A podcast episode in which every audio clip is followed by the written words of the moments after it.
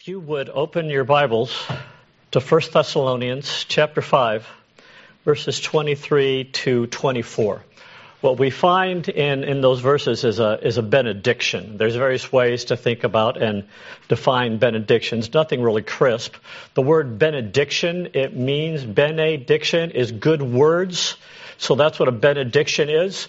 Benedictions typically take things that, that we know, but brings them to, bring them together in such a way that they to, are to immensely encourage us and focus us and, and provide for us in just an abbreviated form great truths. All sorts of information is brought forth in them.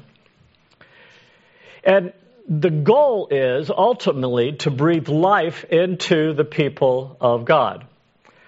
So it's good to have a goal with, with a sermon. God can do with any sermon what he wants to do, and that is multifaceted sometimes. But here's my hope in this sermon. My hope is that by the end of this message, you will find that this benediction that we're going to look at this morning does indeed breathe life into you. It breathes life into you now, and you can go back to it and look at it later, and you can feel that life coming into you. So here's, here's the benediction. Now may the God of peace himself sanctify you completely, and may your whole spirit and soul and body be kept blameless at the coming of our Lord Jesus Christ. He who calls you is faithful. He will surely do it. It starts with the God of peace. Now may the God of peace himself. So, so peace. Peace is certainly the absence of war and of conflict and of unrest. It, it is that, and that's the way we commonly use it in our, in our culture, in our world. But Scripture, as many of you know, goes far beyond that. It's not just the putting away of those things, it's moving in another direction as well, where there is well being, where there is wholeness, where there is harmony. And what we find here is that God is the God of peace. It's an attribute of His. It's the reality that He experiences Himself, especially within the Trinity. It, it, takes, it takes community, it takes relationships to experience peace. And so God does that within the Trinity from eternity past. Well being, wholeness, and harmony mark who He is and what He experiences. And over peace, God is the one who rules, He's the one who reigns over it. So again, our God is the God of peace, and that is a character trait of His. And Jesus brings peace God's character trait of peace gets manifested to his people. So it comes to us. Just, just a few references. At his birth, it says this in Luke 2 14. Glory to God in the highest, and on earth peace among those with whom he is pleased. So Jesus came to bring peace. And then in Scripture, over and over again, there is this sustained emphasis connecting the grace of God with the peace of God. And we find it. Remember, we're in the end of 1 Thessalonians. This is how 1 Thessalonians starts in chapter 1, verse 1. Paul, Silvanus, and Timothy to the church of the Thessalonians in God the Father and the Lord Jesus Christ, grace to you and peace. Now, now note the order. The order is important. God brings His peace to us, and the result of His grace coming to us means that we also then receive peace from Him. And then in Colossians 1:20, when the provision of God is spoken, what God gives to His people on a regular basis, it includes this: He brings peace to us. So Colossians 1:20 again. And through him to reconcile to himself all things, whether on earth or in heaven, making peace by the blood of his cross. Now, now this benediction, these, these good words were to bring a focus to the Thessalonians and they're to bring focus to us. If we were to work through that, that first letter to the Thessalonians, we would find that they were a people, an early church that was being disturbed by a lot of conflict. There was unrest. There was persecution. There were false teachers among them. And Paul reminds them of this at the very end. As he's leaving all of that, he says this to them Our God is a God of peace. And he says the same thing then to us. The ways that we are disturbed, the experiences maybe that we have are, are different, but we also experience conflict and unrest in various ways. And God would say to us this morning this no matter what that unrest or unease or disturbance is that comes in, is coming into your life, that your God is a God of peace. You see, peace is the lens through which to understand this whole benediction. This benediction opens up as we look at it through the lens of, of peace. Our God is independent of our imaginations. He is a God who has objective reality and has engaged and does engage us with that reality. So our God is the God who is real and offers us real peace. That's what we find coming in these verses. Not, not merely feelings of peace. Certainly we want that. We don't want to be devoid of that. We want the feelings of peace. But God brings us something so much more, so much more solid, so much more foundational, so much more real. He brings us the objective reality of peace. So we have to start, as we talk about peace, we need to start here justification. Because justification is the very beginning of peace. Now, now the benediction starts, may the, uh, may the God of peace himself sanctify you completely. We don't find any mention of justification. It doesn't show up in our passage, but it has to be assumed and it has to be addressed. See, Paul declares that God is the God of peace and wants to extend that beyond justification to look at where else it goes. Yes, justification has taken place. Praise God. But there is more. And so he's going to extend it in this benediction. But we need to talk about justification to look at the whole, the whole issue of peace for the believer. Now, now, Pastor Dave did a masterful job of addressing justification in his sermons on the cross. But for the sake of seeing the whole landscape, of God's peace for his children, for us, let's start here. In fact, if we're to understand sanctification when we get to that, we must first understand justification. So, talking about justification, the issue is this a sentence, a sentence of guilty hangs over us. We are born under the condemnation of God. So we're apart from God, apart from God's intervention, we then are enemies of God. That's the reality in which we live. Ephesians 2, 1 to 3 says, And you were dead in the trespasses and sins in which you once walked, following the course of this world, following the prince of the power of the air, the spirit that is now at work in the sons of disobedience, among whom we all once lived in the passions of our flesh, carrying out the desires of the body and the mind, and were by nature children of wrath like the rest of mankind.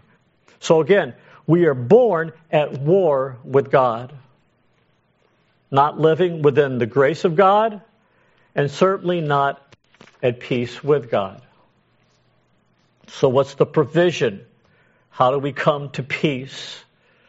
Well, Jesus died on the cross in my place for my sin. Jesus took on himself the penalty that was mine.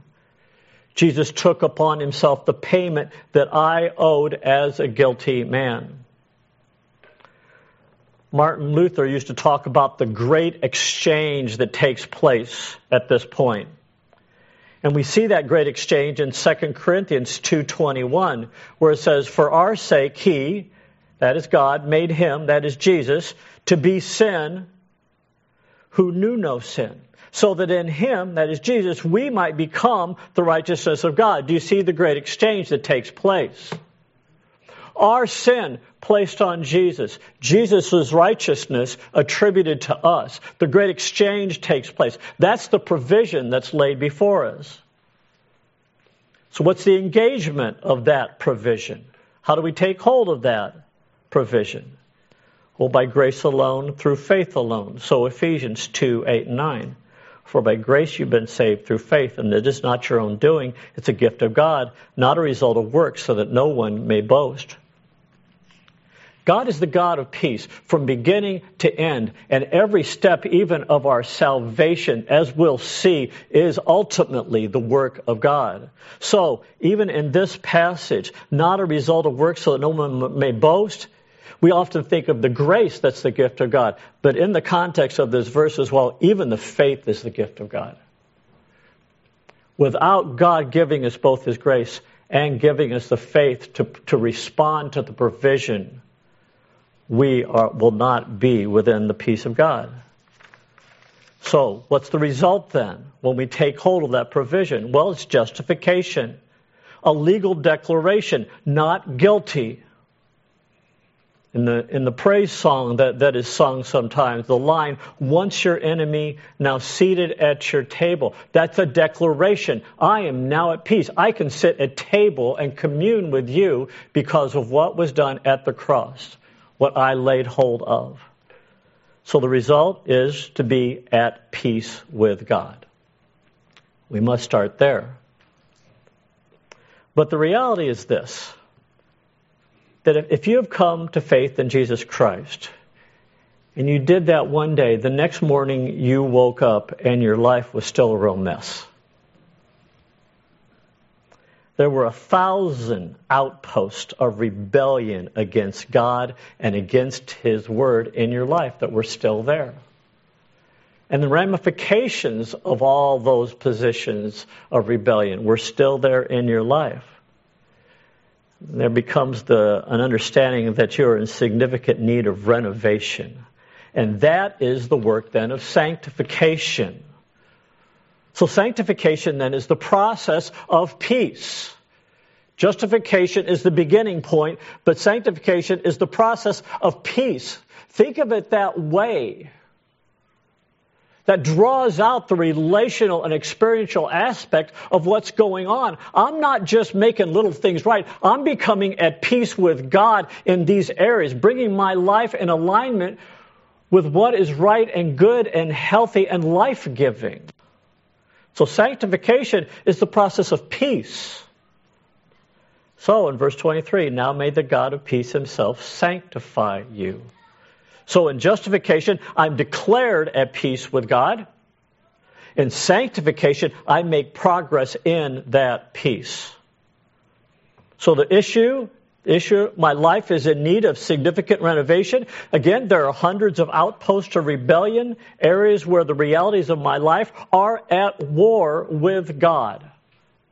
At war with God. My words, my emotions, relationships with family and friends, how I do my job, how I handle my money and my possessions, all of those and more are outposts of rebellion where peace has not is not reigning yet. And the desire, the work of God in my life is to touch every one of those outposts with His grace and to progressively bring my life out of rebellion and into peace. So, what's the provision? Well, the indwelling Holy Spirit. Now, I say that, and God actually provides multiple resources for our sanctification to bring us to that place of peace. He gives us the Bible that, that we hold before us. He give, gives us brothers and sisters that sit around us and walk with us. He gives us all those and more. Those are means of grace. But the core provision that God gives us for this sanctification is the indwelling Holy Spirit. So Romans 8:11 If the spirit of him who raised Jesus from the dead dwells in you, he who raised Jesus from the dead will also give life to your mortal bodies through his spirit who dwells in you. And the indwelling spirit engages then in the fight. How do we engage then the work of God in our lives? In justification, we bring faith. Faith engages, takes hold of the provision we saw. In sanctification, we bring work. We bring work to the process. We bring effort and striving and fighting and running. We bring human endeavor. If we don't have to bring those, how else would we understand all the instructions and the commands of Scripture? Real commands with real expectations. And the Holy Spirit, we bring human effort. And the Holy Spirit works the morning after you wake up from being justified. The Holy Spirit starts to do His work as well. A new awareness of sin and new desires to fight and new energy to overcome sin. One of my favorite passages that wraps itself around both of those is Philippians chapter 2, verses 12 to 13. It says, Therefore, my beloved, as you have always obeyed, so now, not only in my presence, but much more in my absence, work out your salvation with fear and trembling. For it is God who works in you both to will and to work for his good pleasure. And note this just as the faith to receive grace is a gift from God, so the ability to work out your salvation is ultimately a gift of God. Did you see it? Verse 13? For it is God who works in you,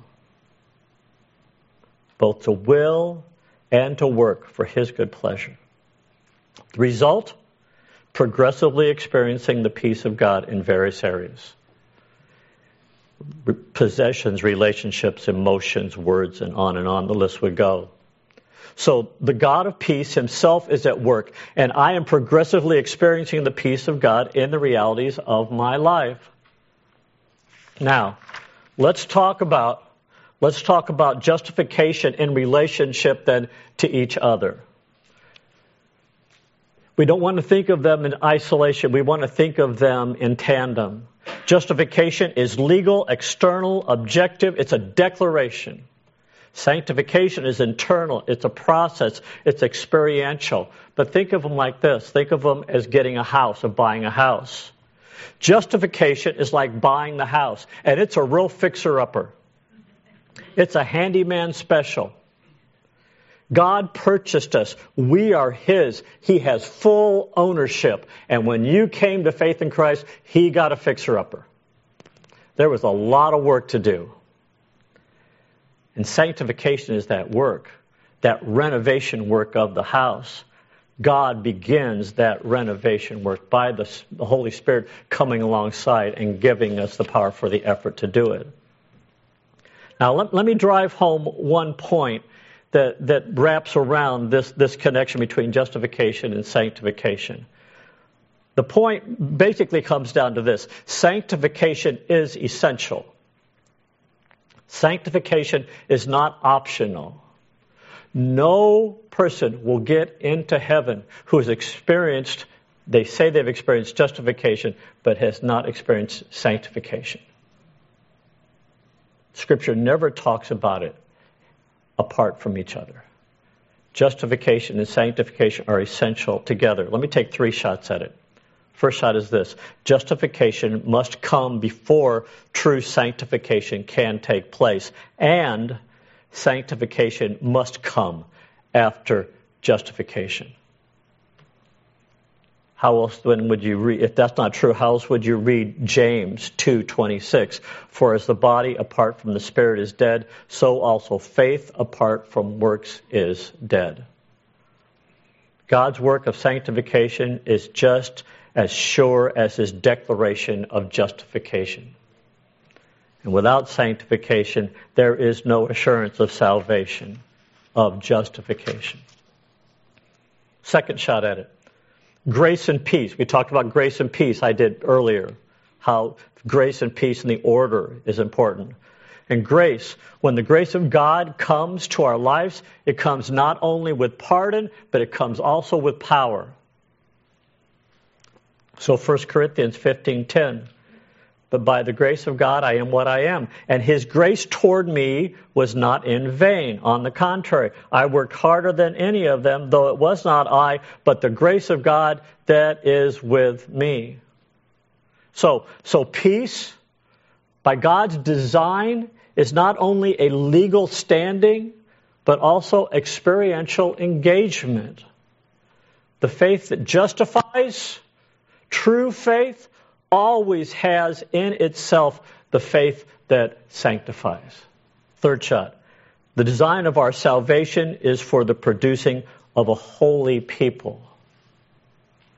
So Ephesians 5, 26 and 27, it's talking about husbands and wives, but it gives the illustration then, it anchors it in this understanding of Christ and His church, Christ and us. So in Ephesians 5, husbands, love your wives as Christ loved the church and gave himself up for her, that he might sanctify her, having cleansed her by the washing of water with the word. Do you see it there? That he might sanctify. He, he bought a body to be his people, to sanctify her, to bring holiness into her. So the design of our salvation is for the producing of a holy people. The point I've been driving home is this God never purchases a life without moving in, and He never moves in and doesn't do significant renovation. Now we have justification, we have sanctification, but we also have glorification. It shows up in our benediction as well. Let me start at the beginning of verse 23. And now may the God of peace himself sanctify you completely, and may your whole spirit and soul and body be kept blameless at the coming of our Lord Jesus Christ. Paul wants to drive home this aspect of blameless because he said it earlier in 1 Thessalonians 3:13 where he says so that he may establish your hearts blameless in holiness before our God and Father at the coming of our Lord Jesus with all his saints. This, this is the in reality, the completion of our salvation, total peace realized. So in justification, I'm declared at peace with God. In sanctification, I make progress in that peace. In glorification, I come to the completion of peace with God. In glorification, you become in actuality what you have been declared to be and what you have been striving by the power of the Spirit to be. Not just legally declared, right? Not just progressively renovated, but actually and totally clean before God. And it comes when you stand, when we stand before our God in His presence by either death or the coming of Jesus. And here's what will take place. Philippians 1:16.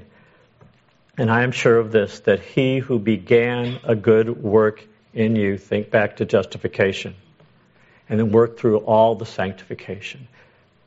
He who began a good work in you will bring it to completion at the day of Jesus Christ. Or 1 John 3 2. Beloved, we are God's children now. And I understand when he says God's children, not everybody, I hear people say, well, we're all God's children. That's not the way Scripture talks. God's children are those who have come into relationship to Him by the blood of Jesus Christ. So that's who he's talking to. Beloved, we are God's children now, and what we will be has not yet appeared. We, we've been justified, you and I. We're, we're being sanctified, but what we're going to be, but we know that when he appears, we shall be like him because we will see him as he is. That's glorification. I was thinking this morning of the, of the old hymn, My Hope is Built on Nothing Less. One of the, the verses goes this way When he shall come with trumpet sound, O may I then in him be found, dressed in his righteousness alone, faultless to stand before the throne. That's glorification. That's being blameless. There's a fascinating thing in Thessalonica where this, this letter was written to. Archaeologists have unearthed tombstones that go back to the time of this first century church. And just as some of us have things that we place on tombstones of loved ones, things that mark them, and for some of us, maybe things that mark our relationship with God, so they, they were doing the same thing. And the thing that you find over and over again on the tombstones of these first century believers is one word. And it's in Greek, but it's this word blameless. Blameless to be kept blameless at the coming of our Lord Jesus Christ. The, the Thessalonians certainly found life in this benediction, in these good words. They took so hold of this, this benediction that they labeled themselves as it, as blameless. Now, a final word. The final word is this faithfulness. Faithfulness is the assurance of peace to us. So, verse 24 He who calls you is faithful, he will surely do it. On, on what do, do you and I have this assurance? We have it on the faithfulness of God and the expression of that faithfulness into our lives. When it says, He will surely do it, do what? How far does His faithfulness go? His faithfulness extends to this to justification. He will stay true to his declaration of not guilty at peace with God. Why? Because God is faithful. And his faithfulness extends to sanctification. He sanctifies, he renovates the lives of those that are his, increasingly at peace with God, in alignment with God. Why?